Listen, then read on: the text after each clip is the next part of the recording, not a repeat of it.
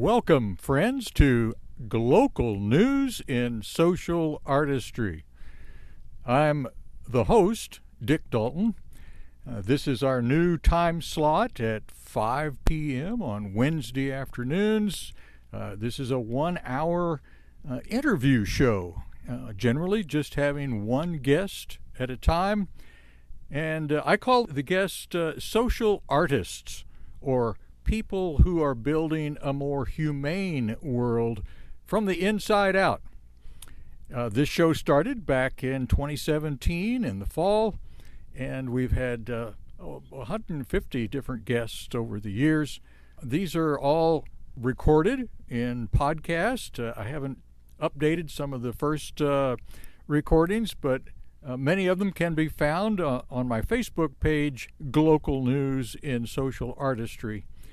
And uh, as always, the last uh, 25 shows can be found here on kopn.org. Uh, if you go to the menu and look under programs and then find Glocal News and Social Artistry, you'll see my page come up. Uh, and there you will also see the last 25 shows that have been uh, played on the air. Uh, so I just wanted to welcome you, sort of specially, for this uh, first show at this new time. And we have some traditional opening and closing music, introduce the guest, very few breaks during the show. And hopefully, you will find it uh, very interesting. We try to highlight the person uh, that's being interviewed and uh, their projects, um, their passions, their journey through life.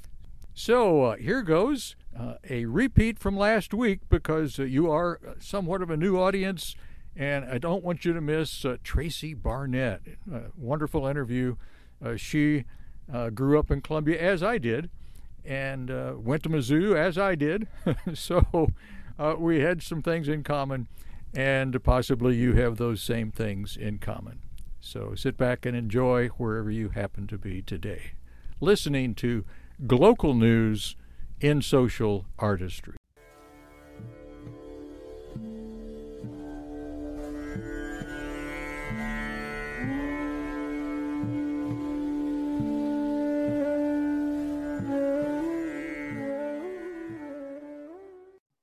Welcome, friends, people for peace, pods of consciousness, planetary citizens, wherever you happen to be today listening to Glocal News in Social Artistry.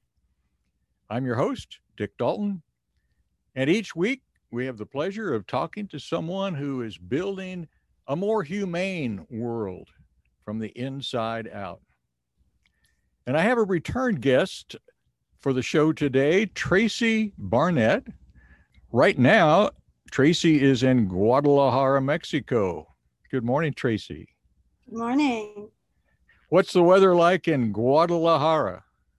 Well, it's very warm, starting to be almost hot, I would say. We've been having a warmer than usual weather. Uh, Guadalajara is known as one of those places of eterna primavera, eternal spring, but uh, lately it's been more like eternal summer. Oh, and how long have you been in Guadalajara? It's been, well, in the Guadalajara and outlying areas about 10 years now. Oh my. Mm-hmm. So that's that's home. You're you're at home. Yeah. Pretty much, pretty much. I mean, I head back to Missouri and specifically Columbia, usually a couple three times a year. The pandemic kind of changed that, but mm-hmm. I'm getting ready to head back up that way soon. What role has Columbia played in your life? Oh, many roles. Actually, I grew up in Missouri, more on the St. Louis side, south of St. Louis in the countryside. But I came to Columbia for college. I raised my daughter there. I worked at both newspapers there, the Columbia Tribune and the Columbia Missourian, of course, both as, first as a student and then as a professor slash editor. Launched a nonprofit there, a newspaper for immigrants. Oh wow! Um, I yeah. didn't know about that. What? Just give a little snippet about what that was about. Oh sure, that uh, it was called Adelante, and it was a newspaper that was geared towards the um, immigrant communities of central Missouri. The university printed it. The reporters were journalism students who spoke or were studying Spanish, Spanish students who were interested in the immigrant community, people who were involved with the immigrant community in one way or another or wanted to get involved, local members of the immigrant community. It was a really interesting project and it went for I was I was the head of it for 4 years and it went on for 2 years after I left. Wow. So Spanish was a language you picked up in junior high school or Well, I started in was it junior high or high school? I'm not sure which. I yeah, I started it in school and then I studied it more in college, but it wasn't until in 92, 93, I think I took a trip to Costa Rica and Panama and really just fell in love with the culture and, and decided to make myself bilingual and bicultural and by golly I did. was that your backpacking trip? No, that was before. The backpacking trip was kind of an, um, that was much more recent. That was 10 years ago. Oh, okay. Yeah, the backpacking trip was just all the way from Mexico to Argentina, year long adventure. Yeah, and then it, actually it's continued to the day because that's how the Esperanza project began. Okay. Esperanza project, and we, we're going to talk a lot more about that, but why don't you just briefly introduce it now and then we'll come back to it a little later. That's hope, isn't it?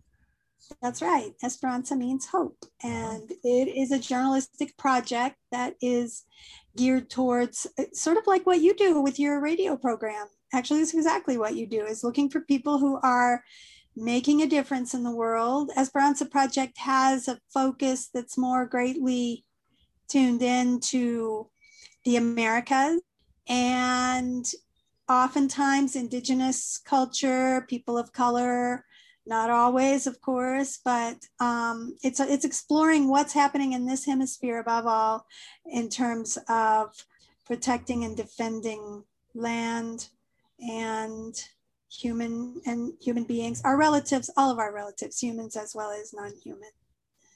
Oh, so do people contact you about writing a story, or do you? Uh, I guess it works both ways. People also yes. then uh, are found by you. It, it works both ways, exactly. I mean, I'm always scanning the horizon looking for people who are doing great work and people occasionally will reach out to me as well and say hey i i saw your your website and i'd love to be included and so sometimes I go to events and cover events and I meet people there and then I invite them. So it happens in a variety of ways.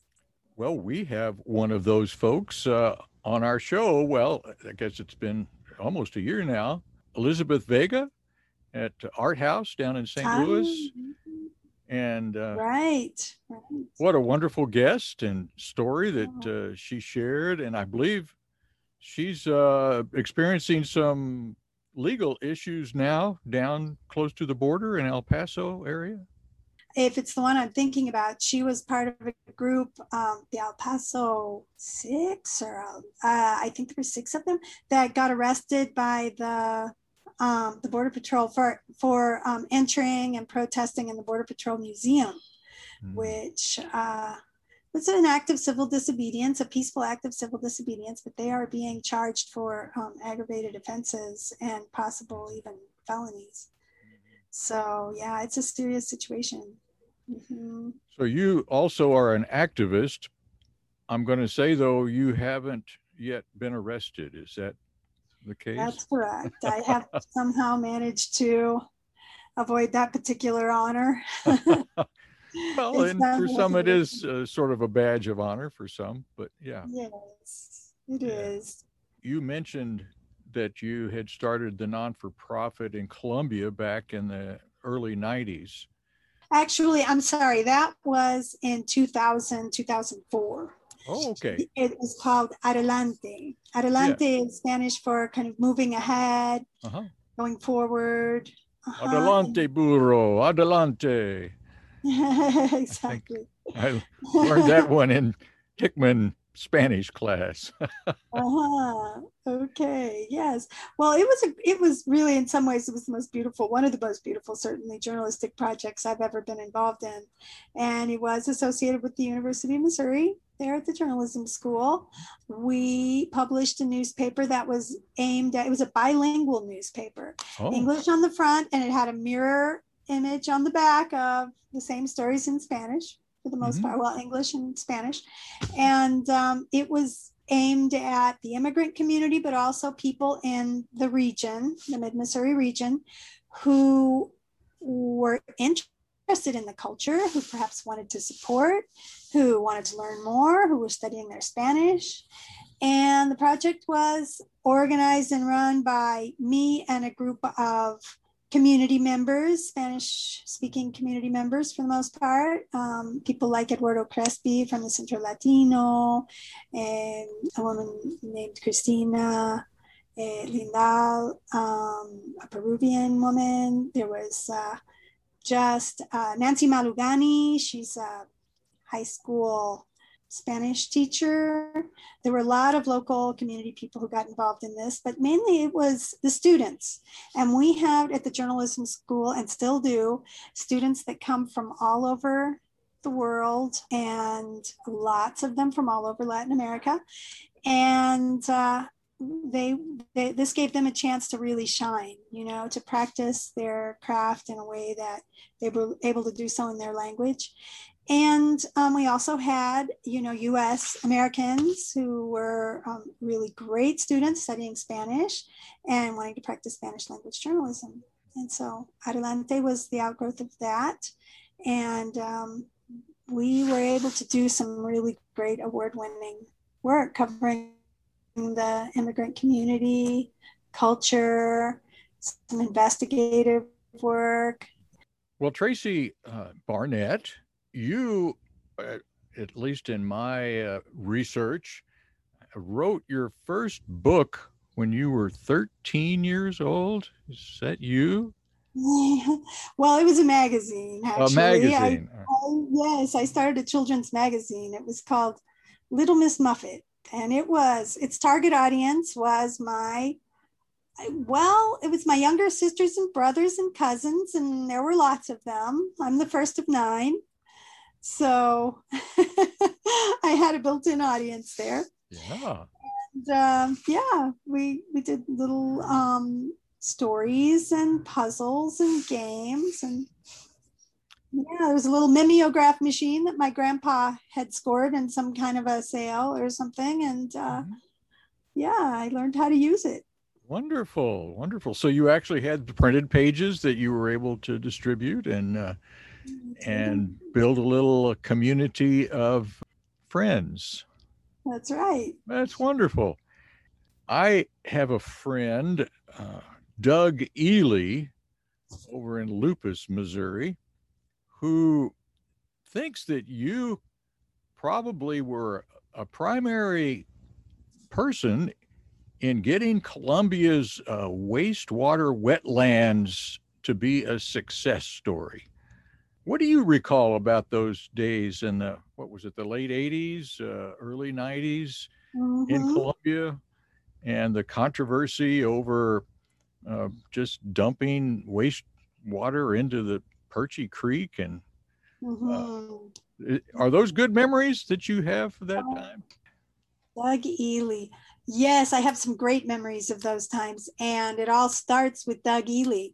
I had heard about well, we had all heard about the, the fish kill on the Perche Creek, where um, Columbia's wastewater had um, had gotten into the creek, and Ray Beck, who was our city manager at the time, had come up with the solution of um, building a pipeline to the Missouri River that would resolve the problem with the old time honored phrase the solution to pollution is dilution.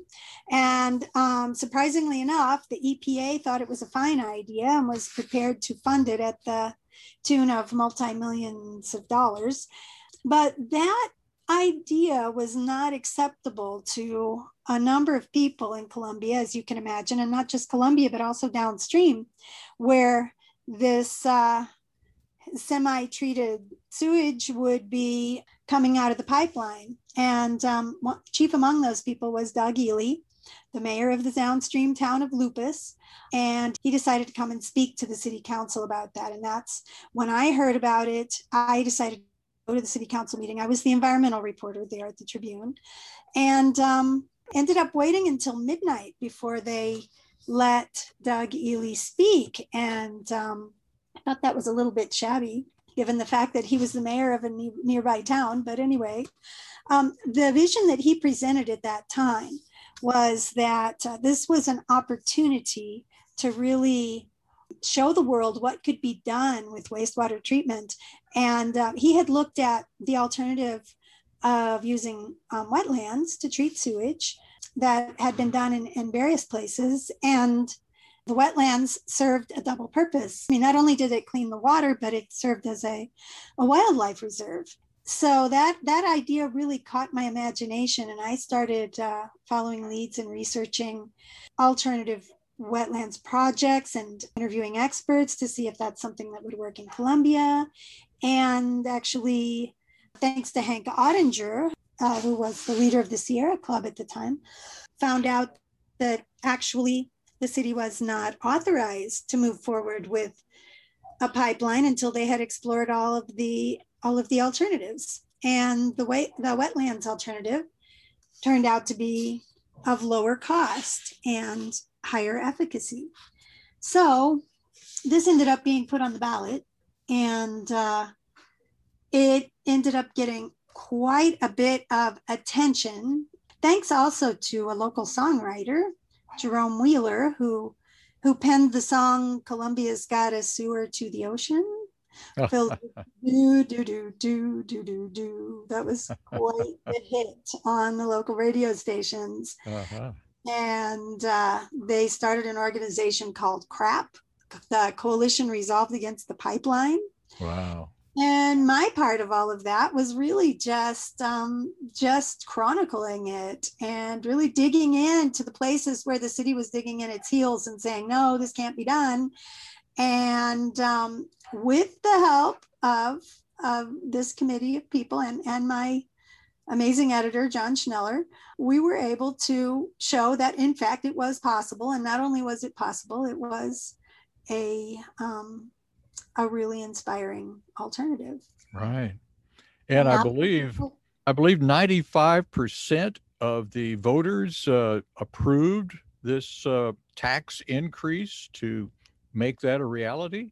Yes, yes. And now we have Eagle Bluffs, which yes. is really world class wildlife refuge and bird refuge. And uh, also, we are releasing much cleaner water into the Missouri River. So, well, my wife and I made our first uh, venture down to the wetlands and Eagle Bluffs with a, a birding group that we've recently joined out of Columbia, Jefferson City. And I was, I had heard about this for so long from Doug and others, but uh, it just kind of blew me away the, the expanse and the amount of water available for these uh, birds to come in and uh, it was a wonderful experience and i encourage anyone to get out and, and uh, visit the wetlands. And now we know some of the backstory as to how that came about. Yes yes. And as i understand it too we have visitors from all over the world who come to learn about wetlands sewage treatment from the city of Columbia. All right. In the field. Great, great. What a what a wonderful, positive, good, happy ending story. it doesn't always happen that way. No, no, especially with environmental news. So that takes a little bit of doing. You, uh, speaking of that, uh, and even the Missouri River, let's just travel upriver to uh, what the world came to know as Standing Rock. Um, uh-huh. I think you've had some connection with Standing Rock and uh, some of the people there. Uh, I think didn't you interview uh, or at least write a story about LaDonna Allard? Um, I did. I did actually. Um, I I did not have the good fortune of meeting LaDonna when I went to Standing Rock. I did go to Standing Rock. I, I wrote, I covered that for a number of publications, including the Esperanza Project. And I met a good number of fascinating people when I was there and came away from it greatly inspired. But it wasn't until, I guess, about three years later when uh, I, I connected with Cheryl Angel, who was um, one of the leaders at that time, and uh, did a series of stories with her on the third anniversary of the Standing Rock encampment. And she organized a follow up gathering called Sovereign Sisters. It was a, an Indigenous led gathering, Indigenous women led gathering, mm-hmm. and look, looking at um, sort of exploring sovereignty and what it means to be sovereign, really in this world and in these times. Right. And um, that's where I met LaDonna and I was able to interview her. And really, she was um, she was just a force. She was a light in the world. She really was. And mm. as uh, many people already, many of your listeners probably already know, we lost her earlier this year to brain cancer. Mm-hmm. And she fought a valiant fight, and she left with us a legacy that will long, long, long outlive her. And uh, yeah, it's been a real blessing. Yes, when you think about the indigenous issues that are becoming more and more obvious to people, they, they had been sort of under wraps uh, in in somewhat of a public way for a long time, but you know the sheets are being pulled off and and we're seeing uh, how people are treated and how treaties have been broken and and so on where are you uh, today in your viewing of the of the work uh, for uh-huh. indigenous rights and and environmental justice and the whole thing i've been working with my colleague Hernan Vilches, an Argentine filmmaker, on a series called Cosmology and Pandemic What We Can Learn from the Indigenous Response to the Coronavirus.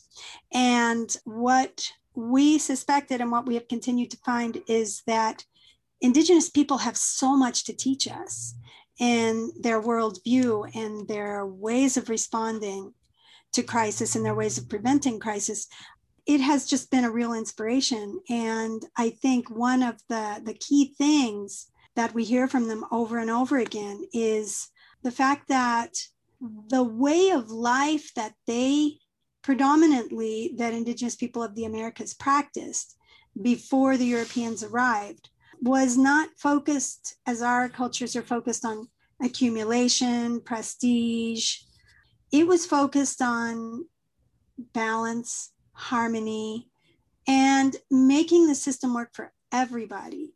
And that's something that has really gotten lost in the shuffle. And, you know, I do a lot of coverage of the Esperanza Project and our team of reporters. And there's a lot of coverage of Indigenous rights, Indigenous land defense, Standing Rock, you mentioned, and now the latest struggle, which I think is going to be the new standing rock, is um, the fight to stop Line 3, which is bringing the tar sands oil from, from Canada, which is one of the most destructive operations on the planet and practically guarantees that climate change will not be uh, a resolvable issue. But yes, I think, you know, just to underscore the fact that um, Indigenous people, since time immemorial, have been working to to um, maintain and now restore that balance with the mother earth with the planet that allows us to live as humans as a species in an ongoing and um, peaceful and beautiful way. It's a, a work that doesn't have solutions yet. It is so complex uh, but the goal is is pretty clear that uh, that that we're just the latest to arrive on this uh, beautiful planet, and uh, it seems as though we have a, more destructive effect than uh, any other critter that's come along in our population growth and our consumption of things. And as you mentioned, uh, so many of us are into accumulating things. My guest today is Tracy Barnett, a, a graduate of uh, Mizzou J School, uh, also a former professor there, who now lives in Guadalajara, Mexico, is a activist, journalist, and founding editor of the Esperanza Project, uh, also an author of uh, several books. Last week, my guest was uh, Jeff Gibbs, the writer and director of Planet of the Humans, uh, that came out last year. That I uh, still encourage uh, everyone to watch for free on on YouTube. It seems like it's more than sustainability. That word is has gotten used a lot, mm-hmm. but uh, you used the word harmony. Uh, I don't know. I don't know what are the best words to to use, but the the planet certainly cannot endure what we're doing, and uh, so we have some significant changes to make. I, am really inspired by Lyla June Johnston. She is a Diné scholar, activist, artist, musical recording artist. We're currently working on our PhD on Indigenous studies with an emphasis on food security. And she talks about, she said to me in an interview that I did with her not too long ago, you know, sustainability is a pretty low bar when you figure that the system that we are sustaining is, is completely unworkable. Mm. More, uh, we'd rather look at restoration, at resilience, one of the things that Lyla June is quick to point out, though, is that even with the current emphasis on regenerative agriculture, it's important and it's great to be doing that. But we also need to acknowledge that that is what was being done on this continent throughout the continent, just as a matter of a way of life by the indigenous people before the Europeans arrived um, these forests that looked as though they were wilderness were actually carefully cultivated. There's lots of evidence to show that, for example, the buffalo, instead of the Plains Indians following the buffalo, the buffalo followed the native people and the burns that they did in order to replenish the soils and make the grasses grow more strongly. They had systems throughout the continent that were basically eradicated by the European settlers who didn't understand how things worked. And now there's a really beautiful movement that is is coming back into resurgence in which indigenous people and scholars and uh, farmers are exploring and restoring some of those ways of managing the land. Hmm. So it's really important when we talk about regenerative agriculture and regenerative systems to to take into account that this is not something new this is something that has been going on for a long, long time. We just, it was interrupted for mm-hmm. about a 500 year interruption by European settlers. Right. That's an excellent point. And uh, I think there is some honoring, uh, at least in the news, of uh, certain consultants from the indigenous community uh, in this whole fire business out in the West. That is a really important perspective in this. And um, the other thing that Lyla June, that really sticks with me about what Lyla June has said is that humans were meant to be a keystone species. We are neither more important nor um, unique in the system in the sense that we are part of the whole network of life. But we do have skills that if they're used properly can help everything else to to run a little bit more mm-hmm. smoothly we're supposed to be the caretakers so i think if we can if we can go back to seeing ourselves as as a critical part of this extremely intricate and interconnected system mm-hmm. and treat it with respect and with deep observation and going back to the elders who who have maintained the systems on the land that they live on for for so many generations of time um, i think we can there is still possibly a chance that we can you know move forward in a way that will preserve these lands for our yeah. you know, a way of life that will sustain our children and our grandchildren and our great children, great grandchildren for time immemorial. I think of prairie dogs and possibly wolves as being keystone characters in the system. Mm-hmm. Um, at least when watching nature on TV, mm-hmm. those two uh, come up frequently. If you try to eradicate the uh, the prairie dog, then there's so many negative changes that occur that and the same when they took the the wolves out of uh, what was it Yellowstone or mm-hmm. Yosemite, one of those two, and and the devastation that that came to that area right. that only was healed by bringing them back and mm-hmm. uh, re- restoring the system that uh, was intended to be there. It seems. Yes, that's interesting. I had not heard of, of humans as a keystone species, but I'm going to certainly think more about that. And uh, we've got a lot of repair and healing uh, to do to uh, get back in alignment with uh, the rest of the world. Yes. So, Tracy, didn't you write a book about the Buffalo Soldiers back when you were a teacher at J School? Yes, I did indeed. That was one of three books that I wrote for a company that was doing educational books for young people. And the Buffalo Soldiers, that was one of the sadder chapters of American history when freed slaves were able to attain a certain degree of support and dignity by joining the campaign to wipe out another group of people of color, which were the Native Americans. And oh, wow. yeah, yeah. In classic divide and conquer form, the US government put the Buffalo Soldiers, called so because the the native people saw them and saw their curly hair and thought it was like like the buffaloes they were put on the front lines in these wars and they fought valiantly and they died in large numbers and actually fought on the wrong side as some some people recognized and ended up defecting and joining the native tribes and, and fighting on the other side. But uh, in, in, any event, yes, it was um, quite a compelling chapter in American history. Wow. Well, a- another little lost piece to many of us that didn't hear about it when we were coming up through our grade school and junior high and so on.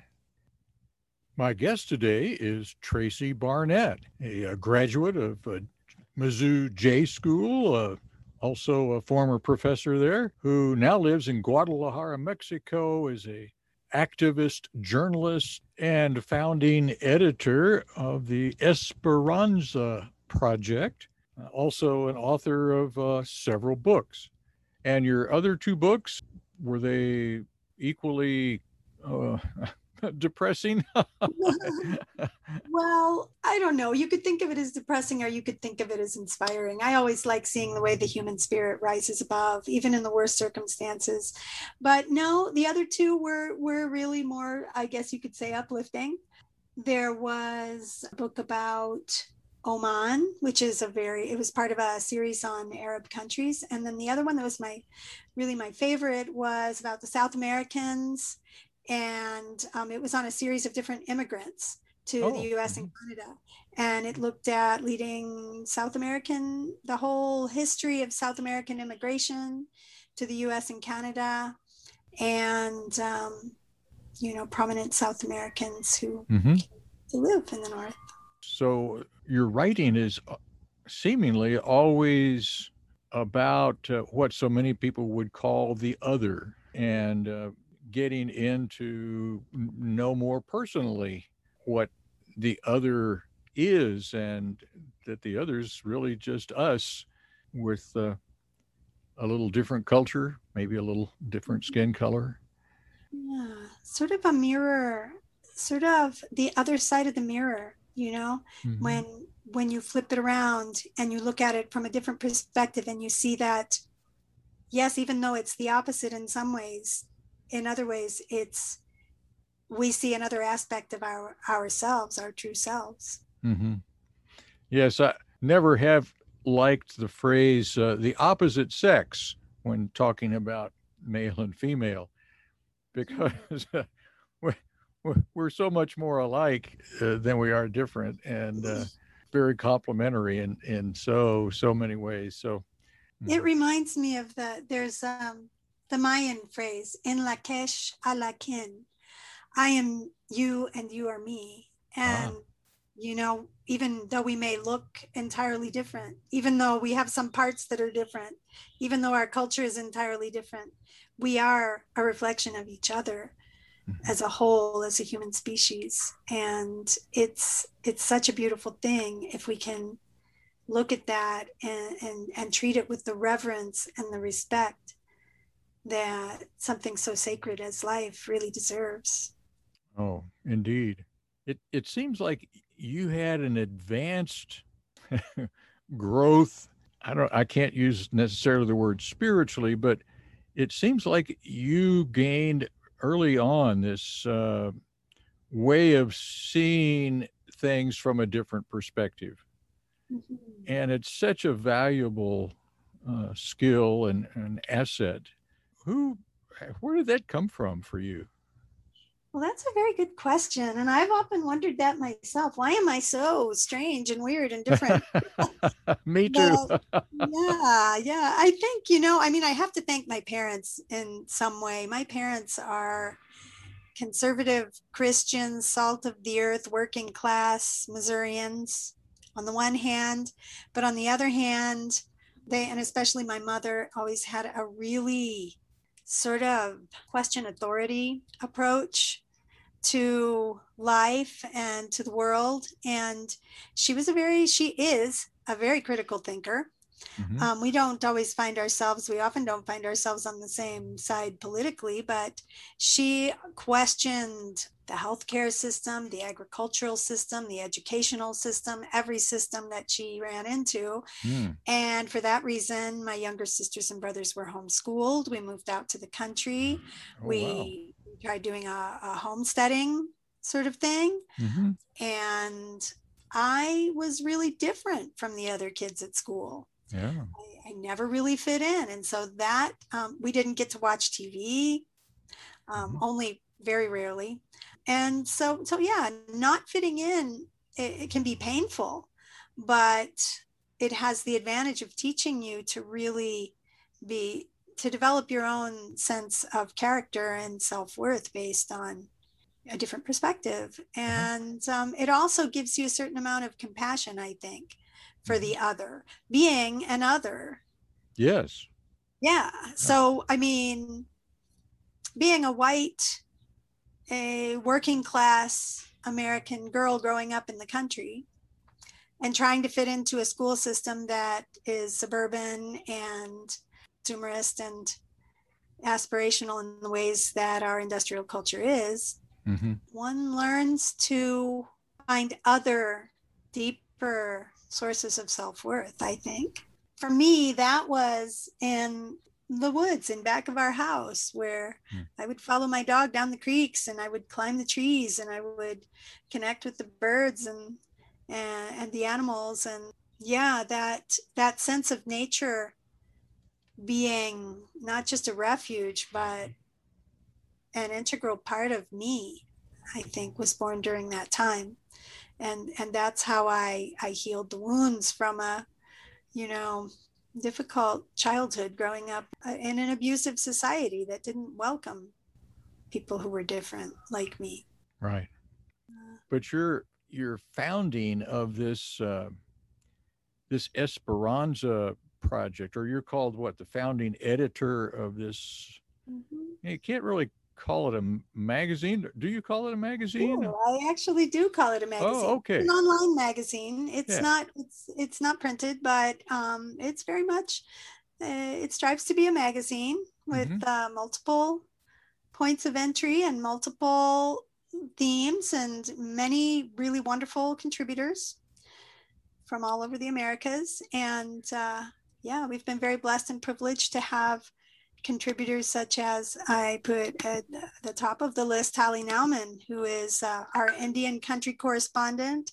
She's a longtime writer for and environmental editor for Native Sun News Today. And um, prior to her years um, covering Indian country and actually sandwiched in between because she's a native of there, she was a, a Mexican correspondent. Mm. So she and I are sort of kindred spirits in that way of, of both the Latin America and the indigenous focus but she has been doing some brilliant coverage for us and she and her proteges she's recruited several really excellent um, interns and mentees. Mm-hmm. And um, people like Sarah Towle, who has been doing some brilliant coverage. I ran into her when I was on the border covering when Trump locked all of the, the asylum seekers out of the United States with his remain in Mexico policy, and thousands, tens of thousands of people and families and children were stuck on the border mm-hmm. in in high crime cartel zones, some of the most dangerous places on the planet are just south of the US border. Uh-huh. And these families were stuck camping there mm. for over a year. Hmm. And so I spent some time there with them, seeing how they were coping with all this and the, you know, rather inspiring response from people who came to work side by side with them and support them.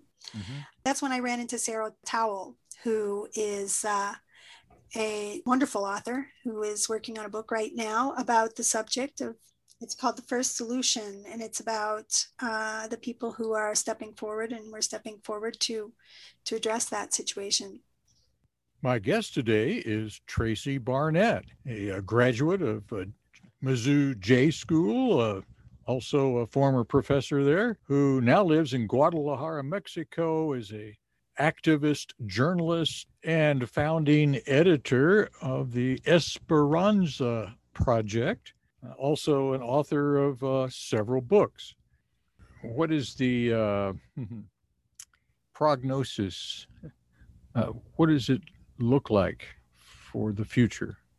Yeah, that's a very good question. And, you know, I mean, I think the fact that Biden was elected was a godsend in the sense that at least now we can have a rational human being with some level of, of human compassion to work with.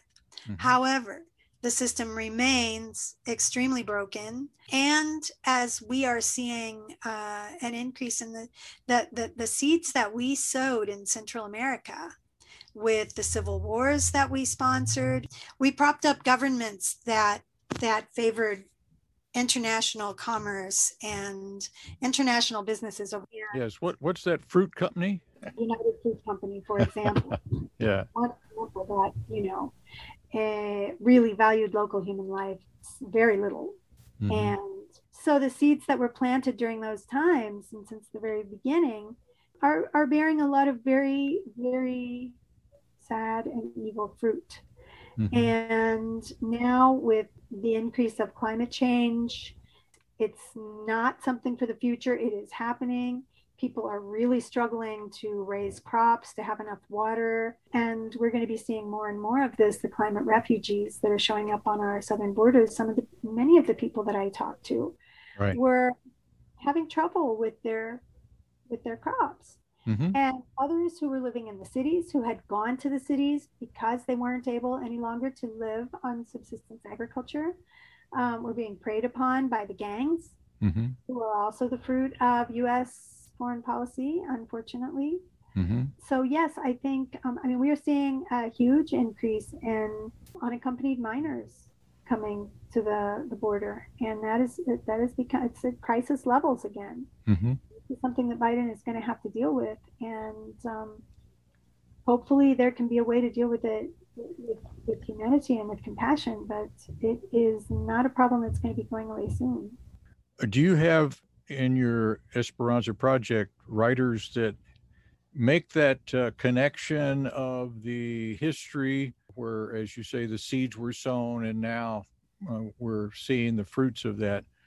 that can tie those things together to answer your question, yes, Sarah Towle does a great job of di- digging into the past and and setting the table. And, you know, I've done a few pieces myself that really look at okay um, how we got here. And yes, it's, I should, I should clarify that there are a couple of other Esperanza projects out there. You can tell ours because it's got a monarch butterfly. Oh, okay. And it's www.esperanzaproject.org or www.esperanzaproject.com.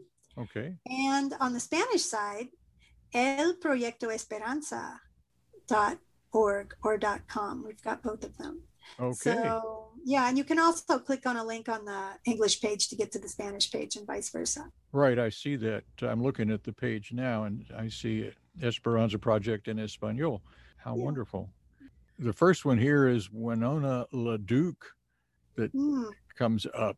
Yes, Winona is Winona wrote that story and Talli did a great job of editing it, of helping me source the photos and Winona, which many people who many people will remember as Ralph Nader's running mate, and I can't remember the year, but she actually uh, was among the first women vice presidential candidates. She is quite an inspiring figure, really, and um, has always been re- uh, has always been promoting regenerative agriculture, and now she's doing so through the route of hemp farming, which is such a practical way of restoring the soil very rapid way of growing a crop that can be used in so many ways. So, for construction, for medicine, for so many things. Winona LaDuke, that's our first piece by her, and hopefully it won't be the last one, but she is quite an inspiration. Well, according to Jeff Gibbs last week, uh, we need to have a discussion about hemp.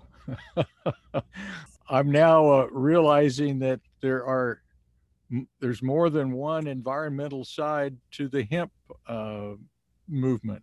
So I don't know the answer. I'm I'm just hearing both, and and I hope the discussion continues uh, to expand to sort of, so to speak, get to the bottom of uh, of hemp, and it's uh, we know it's it's many uses, but we also need to know its effect on soil and, and particularly if it's a commercial hemp farming, because if there's little plots of hemp, that's one thing. But if there's the big machines go in and start doing it, that's a whole nother story. So I'm interested to see, I haven't read her her native hemp farming opportunity to lead new green revolution. But that's mm-hmm. uh looks like a, a story I need to get into my mind.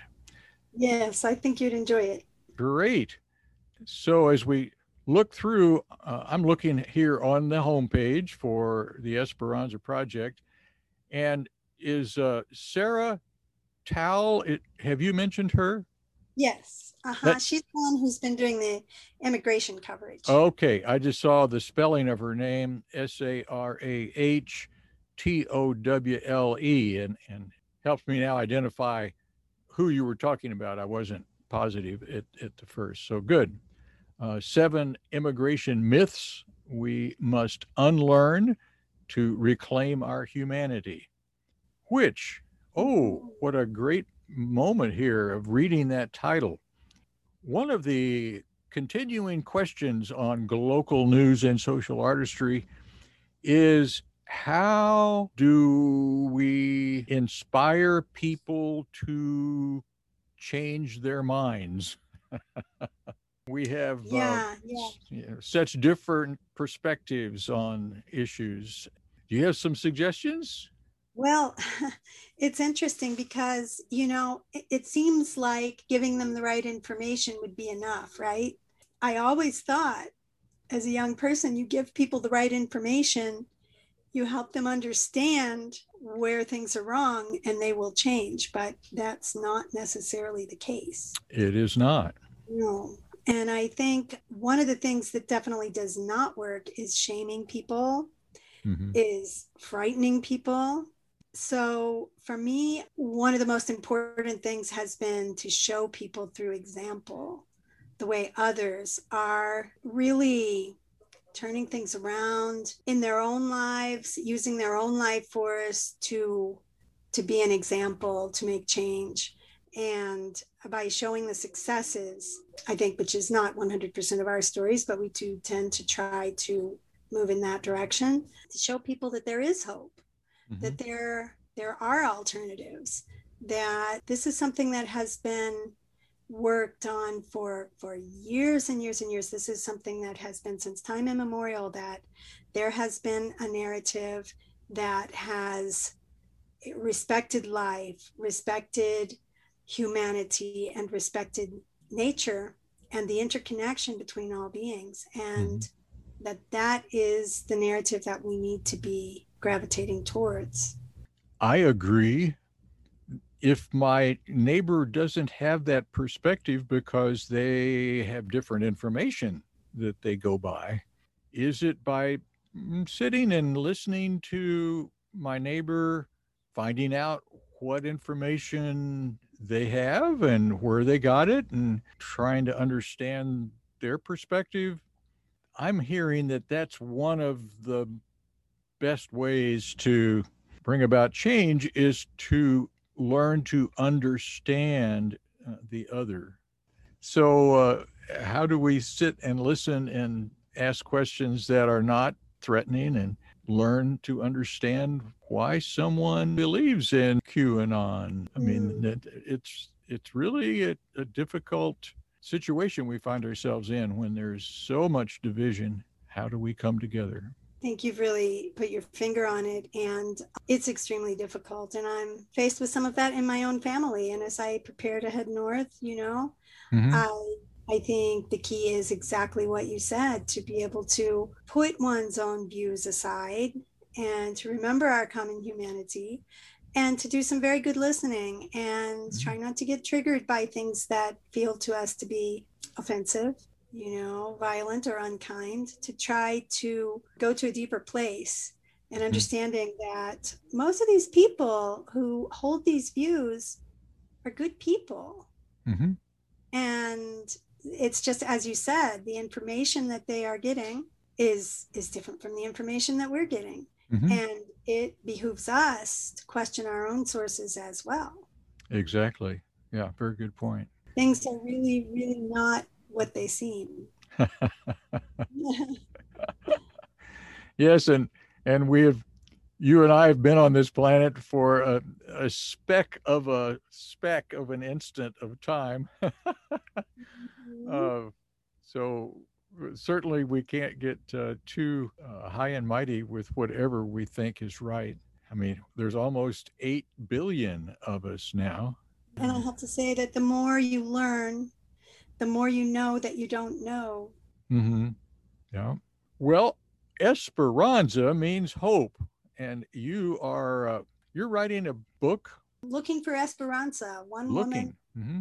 search for hope in the other America. All right. How far along are you? You have oh a draft goodness. yet?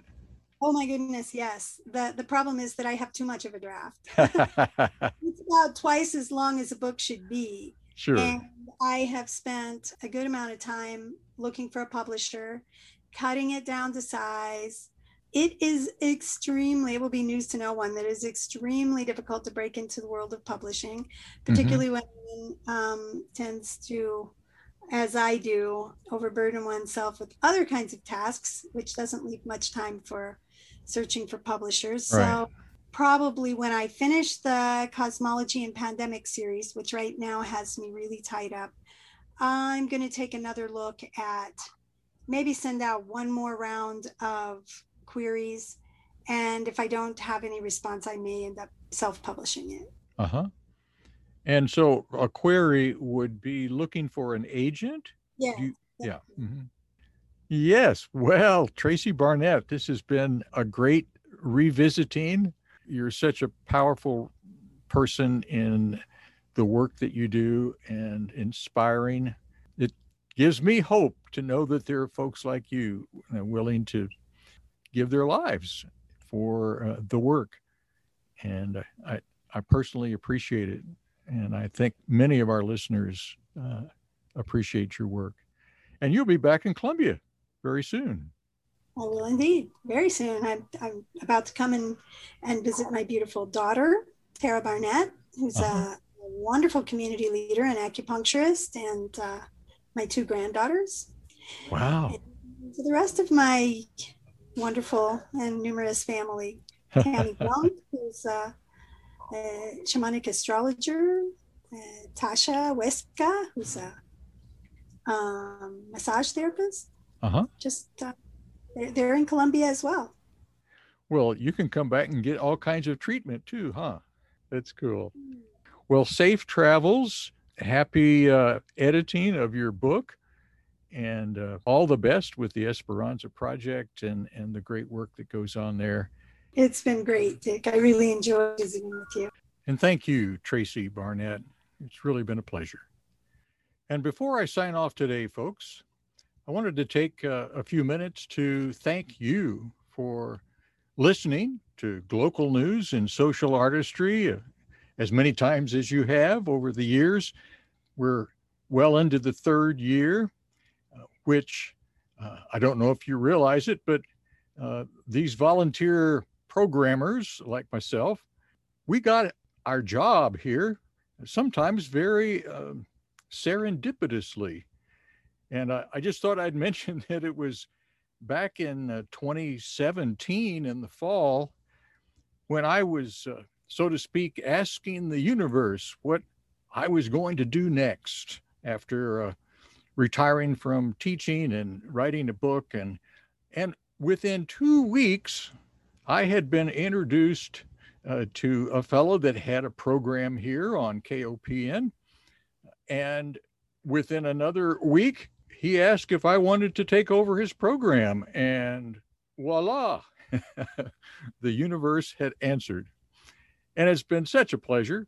We have pretty much a new guest every week, uh, someone who's building a more humane world from the inside out, which is the way I define social artistry and the continued support of each of you listeners is really what makes KOPN uh, the community radio station that it is. Thank you all for your support. And also keep in mind that this show is one of those that uh, has a podcast recorded uh, that you can access uh, anytime after the show. I post the link to that both uh, on the KOPN station programs site and also on my Facebook page, uh, News in Social Artistry, where you can look back through all of the guests in the last three years and uh, hopefully, if I've updated it properly, find a link to their particular program. So appreciate your continued support and uh, look forward to having uh, possibly you on the show. Uh, I'm sure you're building a more humane world yourself. As I sign off each time, remember, friends, uh, wherever you are, that is your world. Uh, please leave your world cleaner, more peaceful, and more loving than you found it, because if it is to be, it is up to us. Take care. Talk to you soon.